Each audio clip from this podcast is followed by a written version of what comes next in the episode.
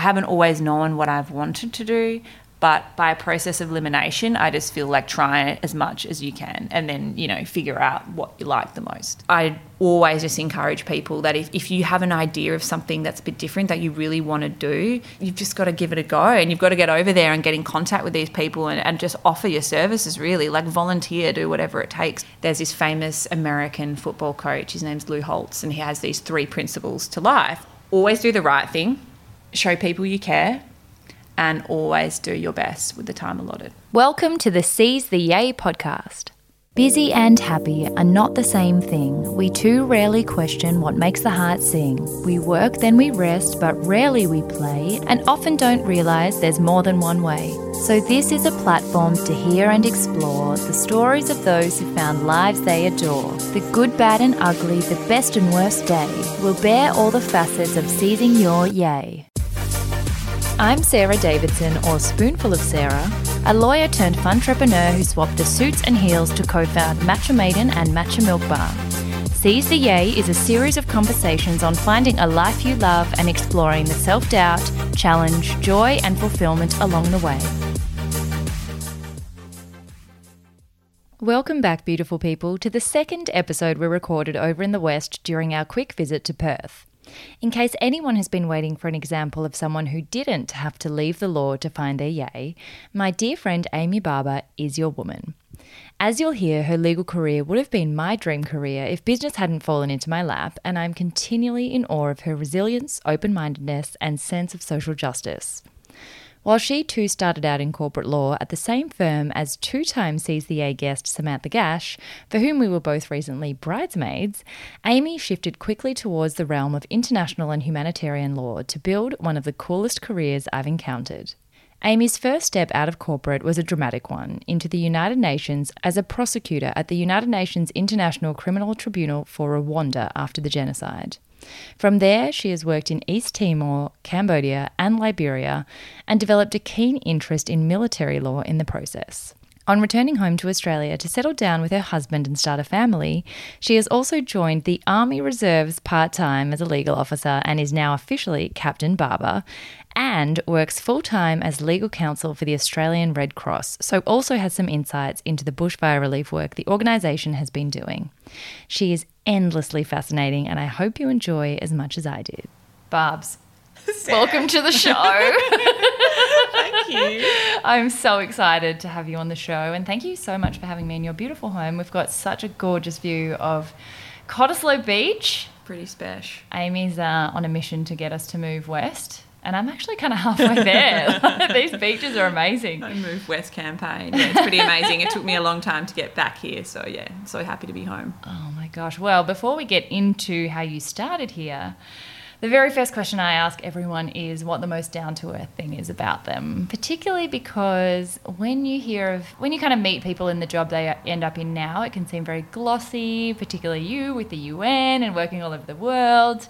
So what's something really down-to-earth about you? Down-to-earth, oh my gosh, so many things, I think. One of the first things that comes to my mind is, well, I work in a prison once a week, so teaching yoga, which is just, you know, completely out of my comfort zone. I'm just dealing with people from all different experiences, and so often they're just so, you know, frank and just say things that you're like, whoa, I wouldn't hear that anywhere else. Like the other day, you know, this lady is in her Warrior II, and I'm like, oh, your hip's a little bit out of line. Like, let's see what we can do here. And she's like, oh, sorry, you know, I popped it out during some vigorous sex before I got sentenced. And I'm just like, what? I'm just like, okay, like whatever, sure. Go with the flow. Like, so anyway, that's a very humbling experience, and I can talk a bit more about that later if you want. But just the idea of like working in the criminal justice system and then being back, you know, in a prison and trying to work with women that have, you know, and men that have been on really interesting journeys. But the whole concept behind teaching yoga is really just to practice mindfulness and body awareness. And we know we've just seen some amazing changes within the people in the class,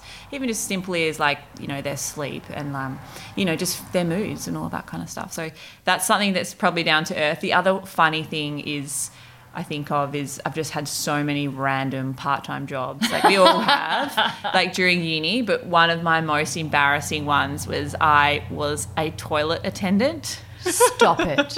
How have I never heard this? Sorry. Where? Me and my friend got the gig to go to basically fancy parties and to stand in a toilet and like hand out the hand towels and little Barchi chocolates and like sanitary napkins or whatever they need. And we just had to wear a black uniform with an apron and stand in the toilets at these like fancy parties. So whatever, everything's, you know, off limits. Oh my God, I never knew that. I can't actually imagine you doing that, but that's amazing. Yeah, honestly, so many random jobs growing up. I think that's just almost the perfect summary of you though, is how even not just part-time jobs, but even your actual jobs. You've done so many amazing, random, cool things. And that's what I love about you, is you're very just willing to give anything a go, like pretty much anything, including teaching yoga in prison, which is, you know, not your conventional position to do, but amazing. And definitely want to hear more about that as we proceed. But the first section is called Way to Yay, and that's pretty much the journey of how you got to where you are now, but also showing how no one's pathway really is linear. Very few people know exactly where they're going, and there's so many different twists and turns and steps along the way, and you are such a perfect example of that. So I thought we'd go all the way back to young Amy and kind of start from what you were like as a child, mm-hmm. and how each step progressed and the different decisions and crossroads and things that you kind of hit and how you navigated your way to where you are. So WA girl at heart, and I love how you ended up back here. Tell us about what you were like at school. You were at Methodist Ladies College, and then you did uni over here before you moved to Melbourne. So what were you like, and what did you think that you wanted to be? Yeah. Wow. Well, growing up in WA by the beach was just, it was a really idyllic childhood. And I grew up with my older brother. We used to fight like cats and dogs, and a single mum who's just like, plays a huge part in my life. I have an amazing mum who gave us every opportunity she could. Single mum, you know, would go into debt to make sure that we could, you know, have every opportunity. So I feel so grateful to have had that kind of childhood with her. And really it was just a beautiful upbringing. We would, you know, ride our bikes to school, we'd be going to the beach, and I had a great bunch of friends, and I think that's played a really important role as I was growing up. High school for me was also, I really enjoyed it. I know that's not everyone's experience, but again, I just had a really solid bunch of mates, and it was sort of okay, or it was the norm to study hard but also to, you know, play sports and be active and social and do music and all of those kinds of things. So I think we all subconsciously sort of pushed each other to work hard in school. And something I probably haven't mentioned is I was actually a bit of a muso. So that was something that my mum had got me into at a young age, because she was also played the piano, but I was one of those kids, started when I was 5 playing the piano and violin. And I think that was also really interesting too, because having that kind of discipline and having that sort of side of the brain that I was always interested in, like that creative side, was also something that sort of helped later in life. So yeah, loved music, loved sport, being, you know, outdoors and all of that kind of stuff, and had a great bunch of friends. And the first job I ever wanted was actually to be a marine biologist. I didn't know. Totally surprised. I literally thought I was a dolphin until I was about 5. I still am just ocean obsessed, you know, whether it's just being by the ocean or in the ocean, swimming, all that kind of stuff. So didn't you want to like marry a dolphin, or was it that you wanted to be a dolphin? I think it was everything. I legit thought it was okay to have a swimming pool and have pet dolphins as well. So cool. Yeah, it's all doable. I mean, it's still, you know, it's still possible. But then I think I realised a bit more. Well, first of all, I get terrible seasickness, which just sucks. I'm still in denial about it because I still love to do, you know, whatever I can with boats and things. But I didn't love all the other like science stuff which you have to study to be a marine biologist. That's a small problem. Yeah, it's kind of inconvenient. So put that aside, and then I sort of thought about whether music might be something I pursue after high school. But, you know, the field, if you want to take, you know, be a professional musician, is you're either sort of a concert pianist or you're a music teacher. And I thought, oh, well, sort of see I could come back to that maybe down the track. But then I always had a strong interest in social justice, and that was something that I think sort of came out in my childhood. Well, my mum certainly raised us to be very independent and she always tried to make sure we could see the world as much as we can. And like I said, we'd go on, you know, her goal was to take us overseas once a year. And, you know, she worked so hard to be able to give us that kind of luxury. But we would go to really unusual places. You know, like I remember one year we went to Bahrain because my uncle was living over there, or Hong Kong, or a lot of Southeast Asia and things. And she always encouraged us to meet local people and, you know, enjoy local experiences. And always made us, like, pushed us to be independent. So one thing that I always remember is, you know, if we were at a restaurant and we wanted like a glass of water or something, we would always have to ask the waiter, you know, even since we were really young, like we had to approach people and have that kind of interaction. So definitely always had this spark of working overseas and particularly in developing communities. And I really enjoyed advocacy as well. And I'm sure that started when I used to fight a lot with my brother. And he reminds me that we used to ring Mum, who was always working late, and we'd be on the phone like, he did this and she did this. And then one day I decided I got out the old tape recorder, and I used to actually, I'd provoke him and I'd like push him to a point where he's about to yell at me, and then I would start recording. So it would just look like that. So was sneaky. The one that I, and then he was always like, oh, I knew you'd be a lawyer. Like, there's your evidence kind of thing. So there was definitely that part of me that was really interested in languages and international relations and social justice and causes like that from growing up. So I decided to do law and arts at UWA after high school. Yeah, I think it was probably, I've got to say, like my overall experience of uni was I would study, but I also had this sort of newfound freedom where I was working a lot as well. So I was one of those girls that was always doing like online lectures and would have like 3 part-time jobs, and it'd be nannying and teaching the piano on the side and, you know, working in a video store and all sorts of random things. So I don't know if I was the best student. I certainly wasn't the smartest student, and I certainly wasn't getting ducks or anything, but I would sort of push myself towards the end of exams and try and get sort of okay marks. But I think a lot of people that go through law school, you get this feeling in sort of second or third year uni where there's a real push for you to decide early on what you want to do, because that presents itself in the form of clerkships, which is, for anyone who doesn't know, that's basically like an internship or work experience, which can often lead to your first grad job. And it was around this time too that I also sort of got the international bug, and I decided that, like, okay, well, you know, we've got these spare holidays. You know, you get so many holidays when you're in uni. So if I wasn't travelling and backpacking with my friends, I thought, okay, well, why not sort of combine both interests and try and do some internships or work experience abroad? So that's really around about that time when the whole sort of international organisations idea sort of came to my mind, like working in those organisations. But I also wasn't sure that I wanted to shut the door on doing other kinds of legal jobs. So that's when all that sort of started to emerge in second and third year uni. That's so cool. So guys, just as a little bit of background, Amy is the person who has always been a couple of years ahead of me, but also has been, her career has pretty much unraveled in a way that is everything that I would have wanted to do with my law degree. Like, I pretty much met her through our mutual friend Samantha, who we were recently bridesmaids for, and who you've heard from before on the podcast twice now. And I think the introduction was, Amy and you are the same person pretty much, but she's a couple of years ahead of you, and you have to meet her because you have all the same interests.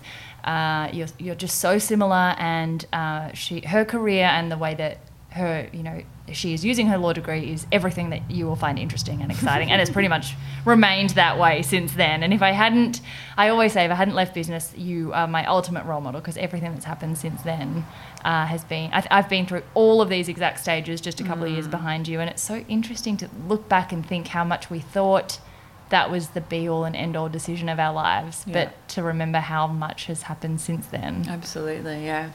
And I guess that's a really important message. It's just people that are in uni now and you feel like your pathways are so limited, or, you know, you should be doing what everyone else is doing because you're getting certain grades. But just knowing that there is so many possibilities and so many ways to use your skills.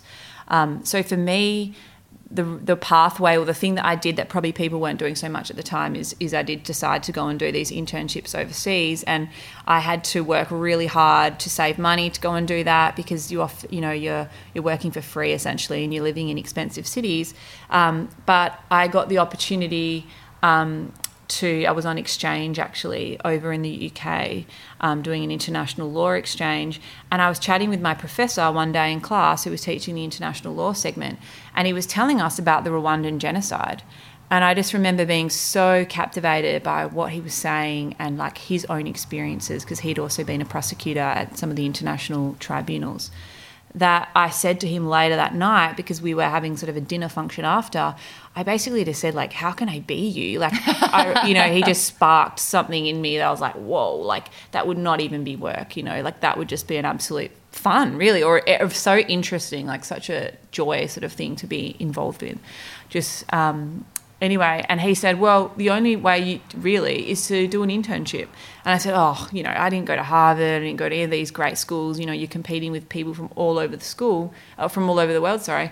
And he said, well, look, how about this? You apply and I'll be a referee. And I was just like, okay, like still thought I had no chance. But, 6 months later, I just get this email out of nowhere saying, yes, that we'd like you to be an intern. Are you free? And I just jumped at the opportunity and I remember saying to Mum, like, I'm going to Tanzania. And I think I was like 20 at the time. And I had no idea what to expect. And I don't think I was that daunted, because by that point I was just so drawn to the adventure and like the buzz was sort of thing was, and the backpacking vibe, all of that kind of stuff was already in me. So I just can't imagine a you that hadn't been to Africa before.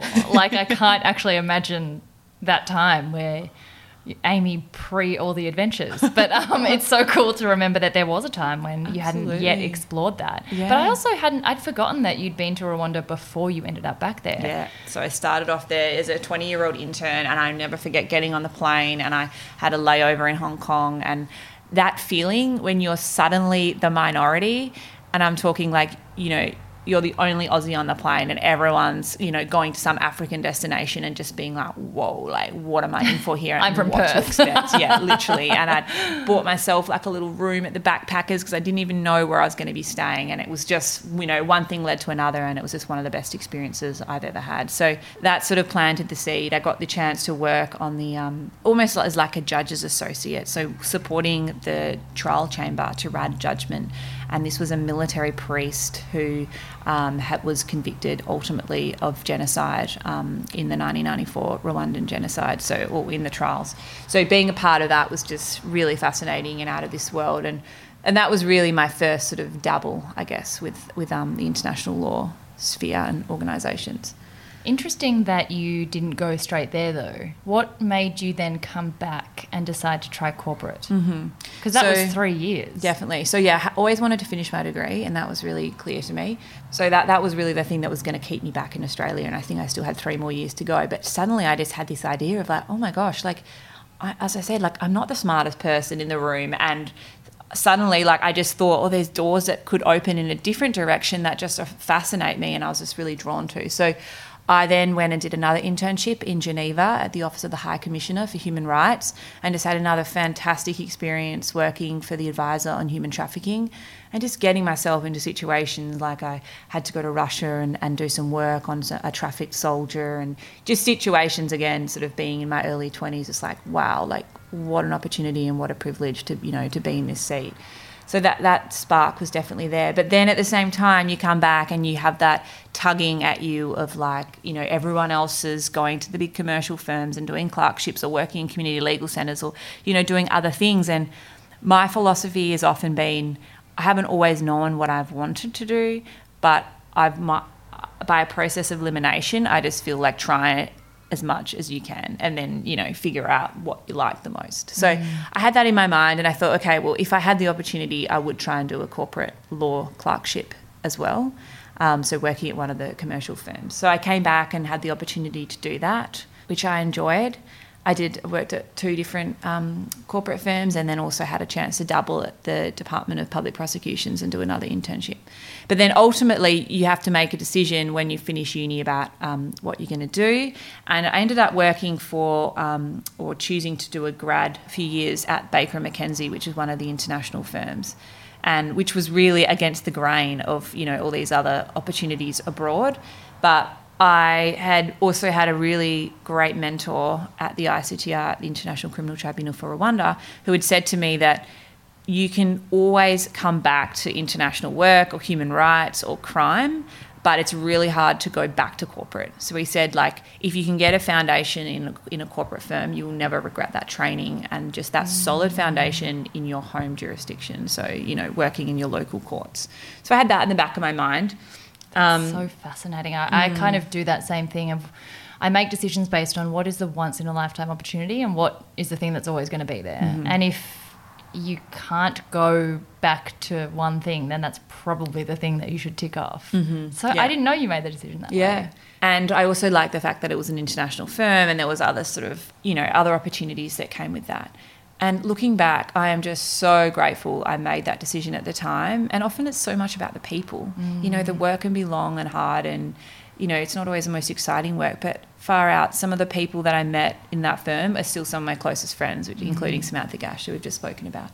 So fantastic, very rewarding experience. But I definitely had that moment after a couple of years and working in a few of their offices where I just thought, this isn't my passion and this is not my favourite thing to do every day, you know? Yeah.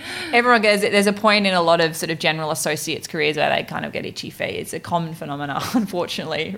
Especially Retention rates are high. But especially if you had already worked in those massive international organisations, like people get itchy feet when they haven't seen that, but if you've already been in the throes of like a human trafficking court or like a Rwandan genocide court, I can't even imagine then going back into a corporate office and finding the minutiae of like, you know, financial contracts, being interesting or engaging enough for your appetite at the time. Definitely. So I had, and I just sort of knew that that was a possibility. And the longer I sort of left it, I was worried that that door might close. So, but again, had I not had that foundation in a good firm and had that really good training, I just don't know, you know, if my pathway would have been the same. But anyway, after a few years, I get an email sort of out of the blue from a colleague who said, you know, the court's closing, the Rwandan genocide court's closing. We're hiring urgently, like 3 junior prosecutors. Are you interested? And I was like, yes, of course. So I jumped at the opportunity. But even from there, it was a 6-month process because, you know, these are huge bureaucratic organisations and there was a number of screening tests and all sorts of interviews to get through, medical tests and all of that before I actually found myself on a plane and heading to Arusha in northern Tanzania to work over there full-time as a prosecutor.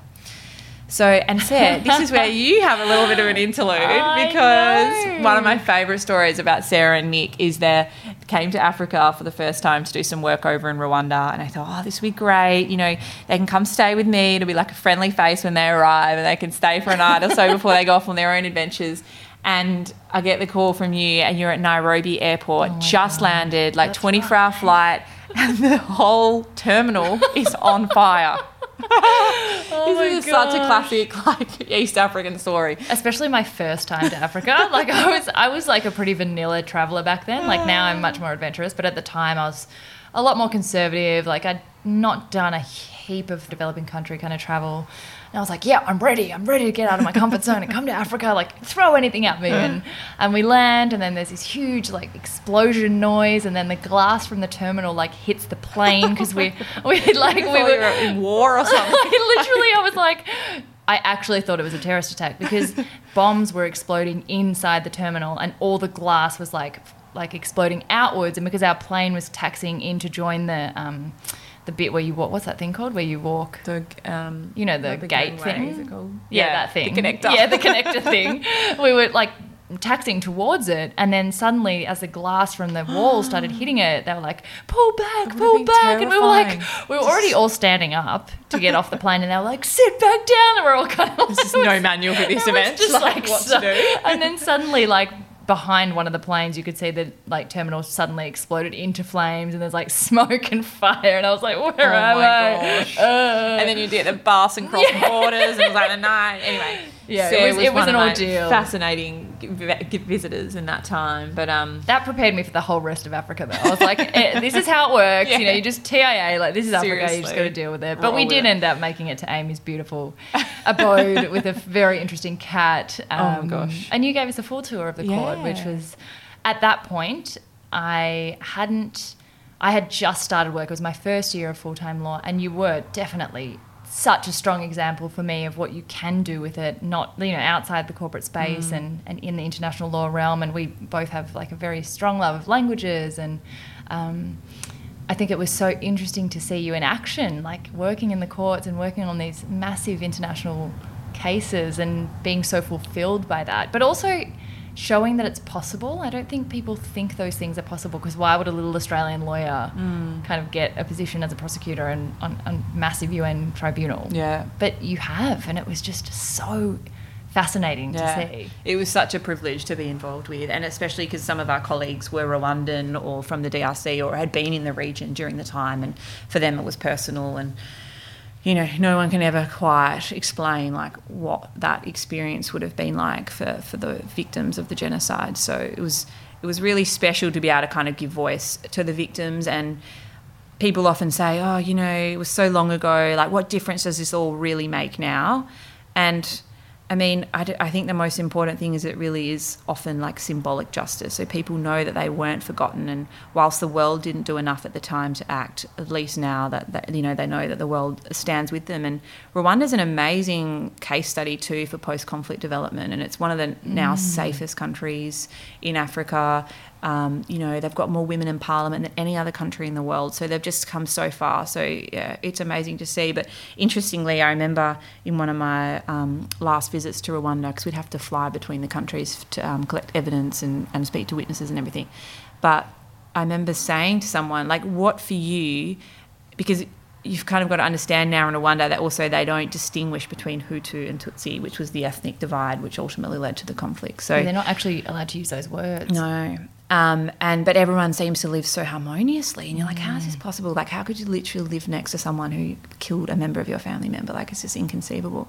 So I said, do you think the trials really have had an impact? Like, what does that mean to you? And they said, to be honest, I think the biggest factor that has helped us with our reconciliation and moving forward as a country is religion. And I said, you know, that's really interesting. And it's for this particular lady, it was her Christian faith and forgiveness and all of that. So I just thought, you know, that in tandem with hopefully what the trials have done, you know, definitely made some small difference in giving these people, you know, a sense of normalcy again. So, yeah, fascinating experience. And I spent almost 2 years there in the end working for the prosecution, not without its own challenges. Also, I mean, like living in Africa, like it's not easy. It's not an easy place to live. No, I mean, gosh, like had an attempted carjacking, woke up one night and I lived next to a market and the whole market was on fire, and had a few traffic, you know, a few collisions in my car, or lots of pickpocketing incidences, all that kind of stuff. But overall, you know, when you look back, you just think about the safari, which is literally on your doorstep. You know, you can drive and be in a national park, or Mount Kilimanjaro or Zanzibar, and just the incredible landscape. So no, I couldn't recommend it more highly to everyone to get over to East Africa and visit if you can. I loved coming to visit you. I loved seeing that you had found something that kind of ignited you so much, despite how many challenges day to day kind of get thrown at you in your lifestyle, and in also the scale of what you're doing and how different it is for anything that you had kind of trained for. Like it seemed so out of the realm at the time, but then when I came to visit, I was like, you just fell into it so well, and then continued in that role. I mean, you were in the field for what, like another... Liberia was straight after that, or Cambodia? So Cambodia was next. But I think that's a really interesting point too, Sarah, is because people just think these kinds of opportunities are not attainable, or sort of so out of reach, or so far out of this world that it's not possible. But, you know, if I can do it, anyone can do it. And I always just encourage people that if you have an idea of something that's a bit different that you really want to do, you've just got to give it a go, and you've got to get over there and get in contact with these people and just offer your services, really, like volunteer, do whatever it takes, because if you're so enthusiastic about it, that they're going to see that passion and, you know, hopefully give you that opportunity if they don't just keep trying. Persistence will get you a long way. Persistence will. But I also think one of the things I love about having watched your career from, you know, from corporate to then in the field is that you've got to also listen to what really lights you up and be okay if it doesn't really look the way that you think it might, because I found it really hard to live in Africa. Like I think that I personally would love the stimulation and the passion piece of the work, but I think I would find the day-to-day very difficult. And so that's why, you know, what I'm doing now doesn't involve me living in, you know, developing countries. Even though I could do it for stints, I think I would find it really hard, whereas you kind of take to that work and that scale and that level of work as if it's where you were always meant to be. And I think it's interesting that if either of us had followed what other people were telling us to do, we wouldn't necessarily have ended up where we wanted to end up. But you just find what what environment works for you and what makes you thrive, and you just go with it. Mm. Even if it's like in Africa, you know, like it's like I'm sure you didn't expect that you would end up living there or living abroad for the UN for so many years. So long, yeah. And for sure, and you're sort of taking my mind back to the day-to-day, and like I said, it definitely had its challenges, and the biggest challenge for me was being far from family and friends, you know. I ended up being about 5 years that I was away, and being in a long-distance relationship. Mm. And let me tell you, like, that is not easy either. But I think I just was very lucky to have quite a strong sense of purpose, and, you know, it just gave me such a rush, that work, and I just had such an understanding partner, now husband, who was similarly working overseas a lot for his own role. So we had that understanding, and we both just said to ourselves, like, we're in our 20s. Let's just do all this crazy stuff now. The worst thing I could have done is held him back, and vice versa, and said, you know, like, I just want you at home, so come home together and cook dinners and whatever. And that's fine, because some people really value that at that point in their life. But for me, these were just opportunities that I couldn't say no to. So, yeah, after Tanzania, I packed my bags and headed to Cambodia and got to work, which was great because that was a lot closer to home too, to visiting family. But then I worked. They have the Khmer Rouge trials in Phnom Penh in Cambodia there. So I worked for the Supreme Court chamber, which is like the appeal chamber. So your job as it's almost like an associate on the Supreme Court chamber is to help the judges come to their final decisions and help them with their drafting of judgments and sitting in court and listening to evidence and ruling on interim motions and decisions and things like that. So again, like, really diverse workplace. It's the UN, so everyone from every member state is represented. This particular setup of the Cambodian court it's called a hybrid UN court model. So we had 50% of the staff had to be Cambodian. I didn't know that. That's really cool. Yeah, so there's sort of pros and cons to each approach, but the reason for that is it's a Cambodian experience and Cambodian people should be involved, of course, all of that. But the only other thing is then it takes away a little bit from, like, the neutrality of the UN international system. So, you know, you're appointing current prosecutors and judges within Cambodia. So there's just more politics at play, basically, with that model. It's a little bit less removed. But the best thing, in my view, about the Cambodian court is the victims have a voice. So it's based on a civil law tradition, which is unlike the common law in Australia. So victims have lawyers and victims are represented and can get reparations and things like that. They can't get individual cash payments, but more symbolic gestures. So, you know, they might build a statue, or they declared a public holiday, you know, for victims and things like that. So each day they would bus the victims and their families in from all over Cambodia, and, you know, people that had never even been to Phnom Penh, and they would sit and watch the trials every day. So again, like, sometimes it's more about that symbolic kind of nature of what these trials are doing, because these events, you know, this is in the 70s, Pol Pot and his brothers, as he termed them. So their two fellows on trial right now are still in their 90s. So, you know, it's a long time since. Are they in their 90s now? Yeah. Gosh. They're in wheelchairs and things, so, yeah. I'm just beaming at Amy right now, guys, by the way, because this is literally, in my legal brain, this was my dream job, and still is something that I can imagine I would have tried to follow in her footsteps if business hadn't kind of intervened. I know, but I literally have always looked up to Amy so much, because this kind of work is what fascinates me so much, and I spent, you know, months and months before we went to Rwanda just researching, because I find this kind of work so interesting, and I can imagine that actually being in, like, a player in how things are unraveling for the world is so impactful. And I think one of the big questions I have is, after Cambodia you then went on to Liberia and spent time there, and then have come back and been able to come back to Australia and have kind of the more settled life with a baby on the way and so much more exciting stuff. But one of the books that I think you might have told me about that I was reading in Rwanda is Emergency Sex, which is the coolest book ever. I got nothing to do with sex. I don't even know why it's called that. But it's based on the journals of 3 UN workers in different war zones like Somalia, Haiti, Rwanda, Cambodia, a couple of other places. And I think it was banned in the UN bookshop because it was a bit controversial. But it's what I like so much about it. I'm sure there's a lot of creative license, but I like so much that it investigates the idea that people who work in war zones get this level of adrenaline and a sense of the impact that they're creating on a global level that makes it very hard to go back to your normal life after that, because you've gone from like living in tin sheds and being on bomb drills and like having alarms go off, and the idea of emergency sex is that when like you're about to die, like you might just grab someone and try and procreate because you're in the level of adrenaline that just doesn't happen anywhere else.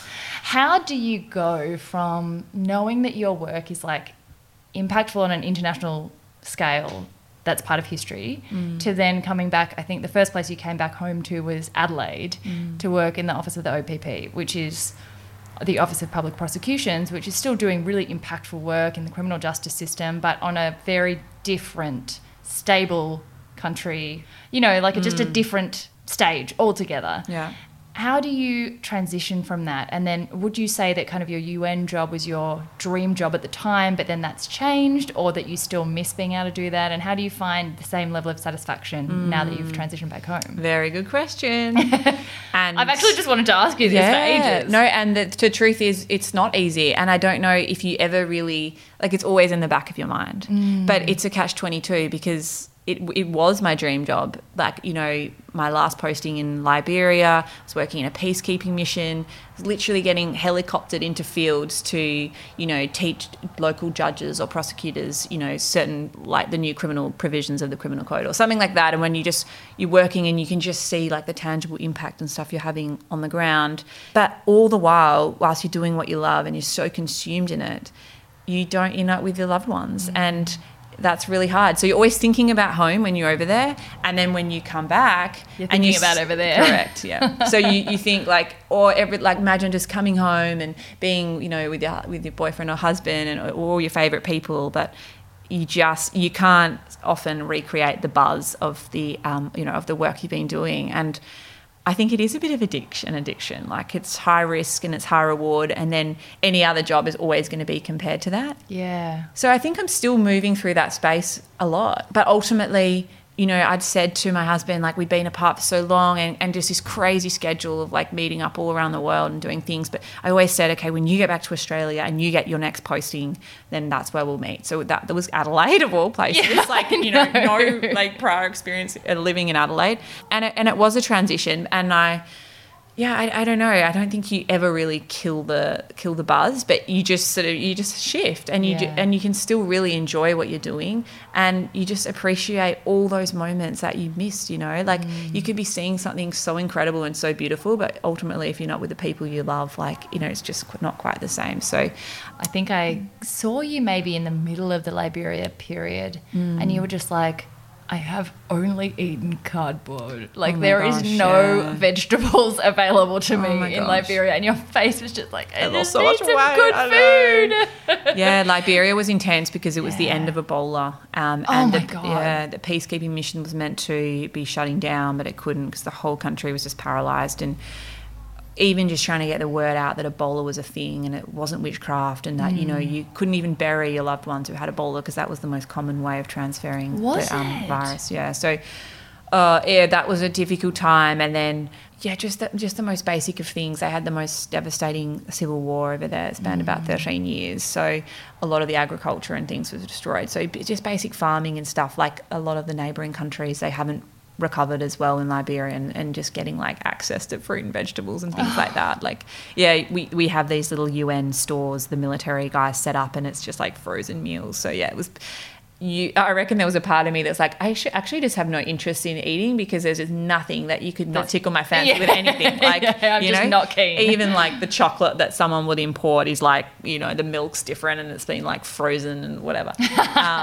And, you know, like I got malaria over there, and there was definitely ups and downs. And I was employed on a civilian basis, basically like Monday to Friday kind of role, but I was working heavily with the military and seconded police over there who work on different rosters. So they're basically posted to work 7 days a week, so we really just didn't stop. And like, because also your family and friends aren't there, so you've got no incentive. That is your work, is your life, so is everything, is your social life as well. So whilst we were doing some fascinating things, like the burnout is real over there, and yeah, it's just everything is to the extreme. But that's exactly why I found the book so fascinating, is because it looks at that once you adapt your body and your brain and your expectations to extreme environments, like all these people would narrowly avoid death. They'd get back to New York or London or wherever they were, and they'd just be like, oh, I can't do this. I need chaos to be able to like focus myself. And I have found it so interesting to watch you move home. But I think because you've always had such strong family roots and needed to be near the ocean and had a really healthy lifestyle, that it's been easier to kind of appreciate the exchange. And you do have family and you do have friends, and those, you know, those guys are really isolated. But it's interesting that you've come back and still found ways to kind of work in that military international law focus. Like you've done your graduate certificate in military law. Yep, in the process. Amy's also joined the Army Reserves. She's a captain. Oh, gosh. So there was actually a critical moment. So when I was in Liberia, part of what we were doing was working in like it's the laws of armed conflict, basically. So even in a war zone, there should be basic standards that should be adhered to, and principles of international law. And we would work with the military to draft various rules of engagement and things like that. So this body of law is called international humanitarian law. And I remember saying to a colleague, you know, I'm going back to Australia. God knows what I'm going to do. Like, you know, it's just a lot more limited back there in terms of the international law space. And he said, well, if you want to do this kind of work, you could either work for the Red Cross or you could join the army. So I always kept that in the back of my mind, and I was like, okay, that's my go-to plan. And now you're doing both. How I can make that work.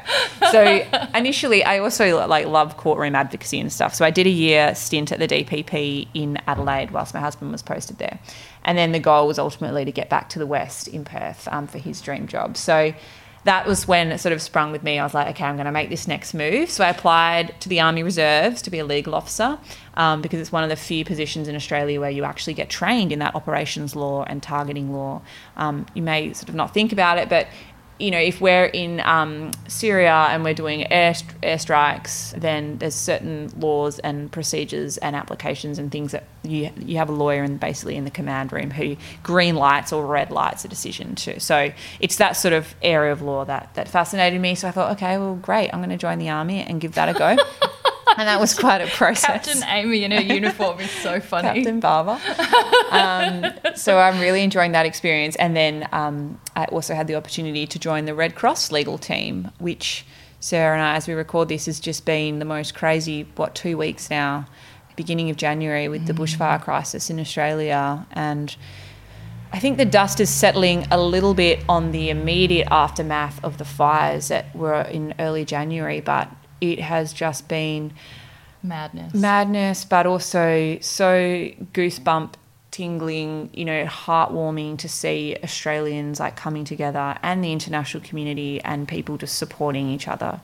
And Red Cross has really been at the front line in terms of like immediate relief. So just basic provisions and setting up shelters, evacuation centres, relief centres, providing food and water, even just like they have volunteers out there just, you know, giving people hugs and psychological first aid, giving kids trauma teddies, these little teddies that older women have knitted and things like that. So seeing that response, but also just knowing that it's going to be like it's a 3-year recovery program basically, because just these entire communities have been wiped out, not to mention, you know, lives have been lost and homes and everything else, and a huge amount of wildlife. So yeah, so that's what we're sort of grappling with right now at Red Cross. And again, it's been a privilege to be in part of that process in the legal team. And you can't imagine how many legal issues come up in times of crisis as well. So, and like with not very much time to actually sort through the issues the way that you probably would like to from a legal perspective. I think a lot of legalities and like regulations and stuff just get overlooked because people are like, shit, we need to act now. Yeah, absolutely. I love that nothing has really changed on the like emergency action front for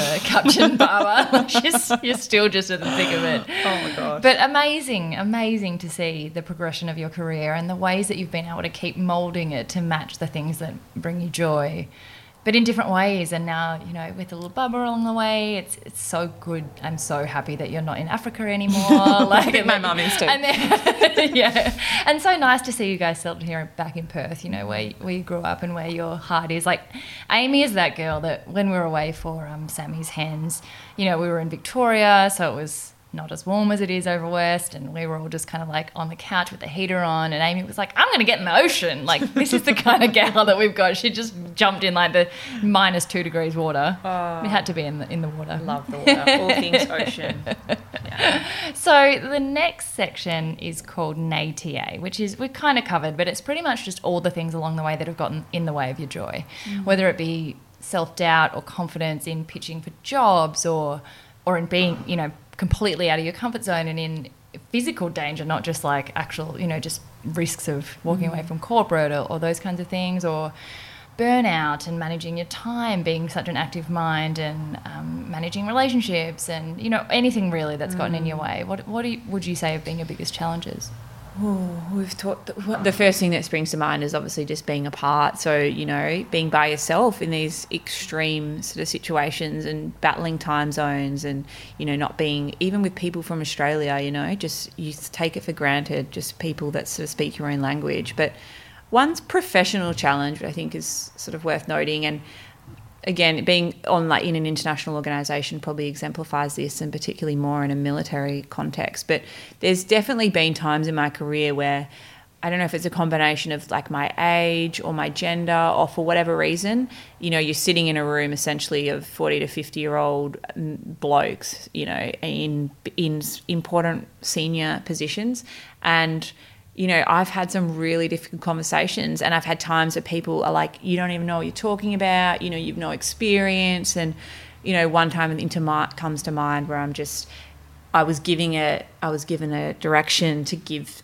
some guys who were just so much more senior than me in military roles as the legal advisor, and they just weren't going to take it. But my job was to get that direction out. Like, that was, I had to do it. And it was just like, oh yeah, I just was doing everything I can not to cry in the moment. And I did. I left the room, and I remember crying in the toilet, and just stuff they were saying, you know, about you're a young woman, what would you know? Like stuff like that. So I've definitely like had those kinds of moments.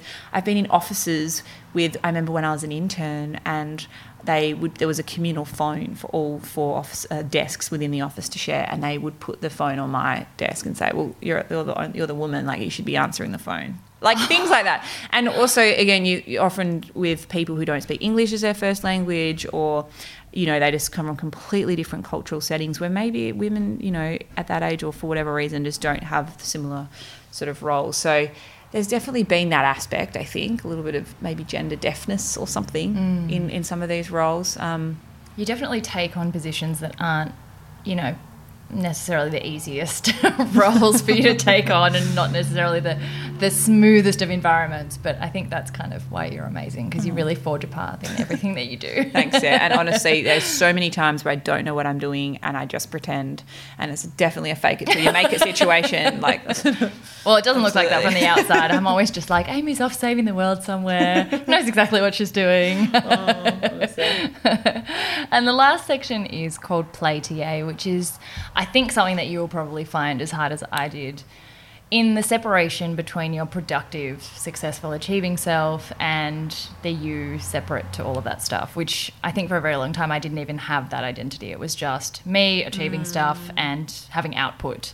And I couldn't kind of find my value when I wasn't being productive with my time. But I had to learn, you know, through some very bad flaring of anxiety, but also physical burnout and all sorts of different things, that like you can't just live a life where you work and you die. Like there's just really no point in it's not, I mean, it's great if you're fulfilled from your work, and that probably makes it even harder to cultivate an identity outside of it. But I think it's so important for us to all make time for the things that just bring us joy but have no necessary learning, or, you know, they're not going to necessarily propel you forward in your career, or they're not, you know, they're just a waste of time, but they're something that's fun. So what do you do to play? I'm also late to this game. Like it's, we're very similar in that. Like can never watch a movie twice. Like it's like, you know. Ultimate waste of time. Seriously. But I also, being pregnant, I'm 5 months pregnant now, and you also respect your body in a whole nother way, and you do need to slow down. And for me, there's a few outlets, but one is swimming. Like that for me is just so meditative, like more than any other kind of movement, but any kind of movement in general, whether even if you're just walking around the block, like that's something for me that really helps. Music, I'm loving my podcast at the moment. I'm a huge true crime buff.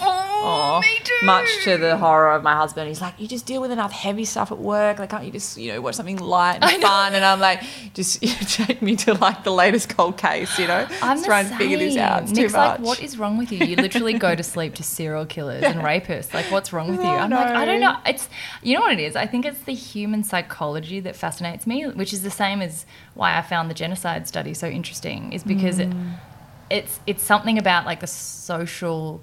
I don't know, like the way our brains work and how far removed that is. Yeah. And how, I don't know, I find it so it's fascinating. An element of people's stories too, you know, everyone has a story and it's just relatable and all that. I'm listening to Claremont at the moment. Have you listened to it?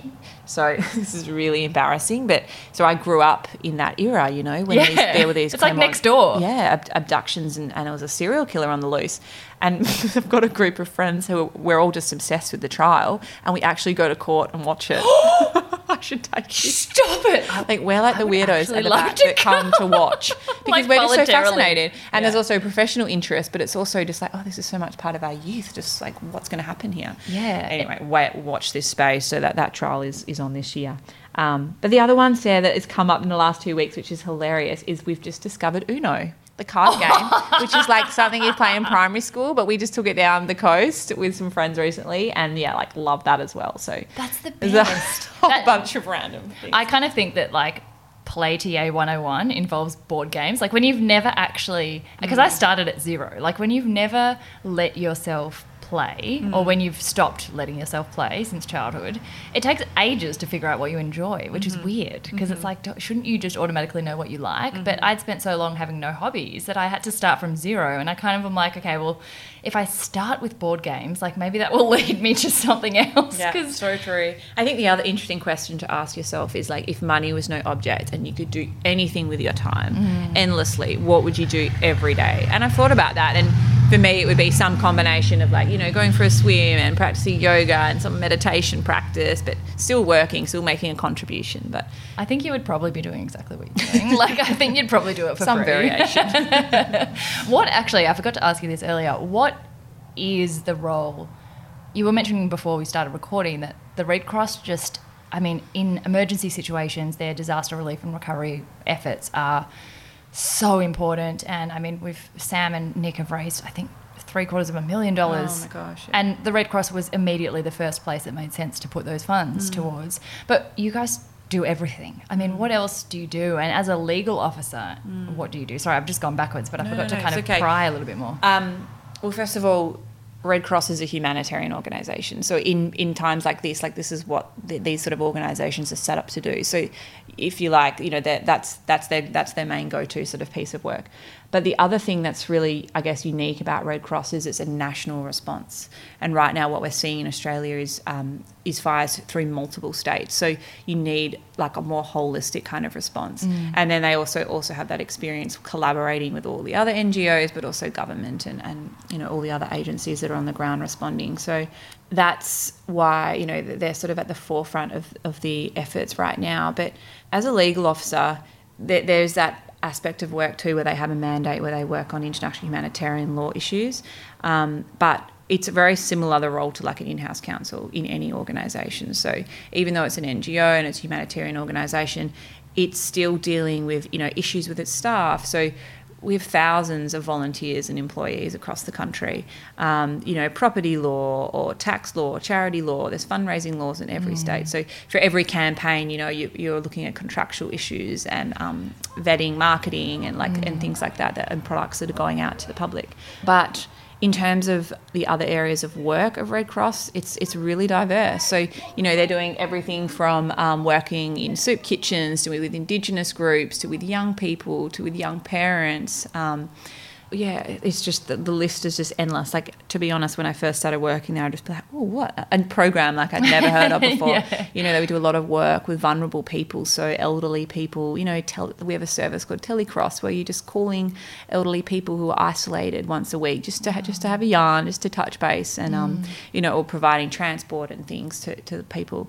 And then there's the disaster relief piece of work too. So it's very broad. Yeah, what a job. It's kind of perfect for you. Yeah, I'm loving it. Such a wonderful team. And, sorry, back to the you that's separate to your legal officer at the Red Cross. So Uno, board games. And with parenthood coming up, what do you kind of, what's your vibe for the next, year or so? Mm-hmm. So baby's due in June. Yeah, I've just convinced my husband that I'm going to have an Amy week before, so I'm going to... Absolutely. Yeah. Baby moon. I'm thinking of doing some yoga, prison yoga training. Because it's very specific teacher training that you need to do working with, in that area. But anyway, so baby due June, and I'm going to take at least 6 months off, I think. Oh, yeah. Gosh. But this would be the first time in your whole life. Yeah. And it's really, I don't really know how I'm going to go with that, to be honest. Yeah.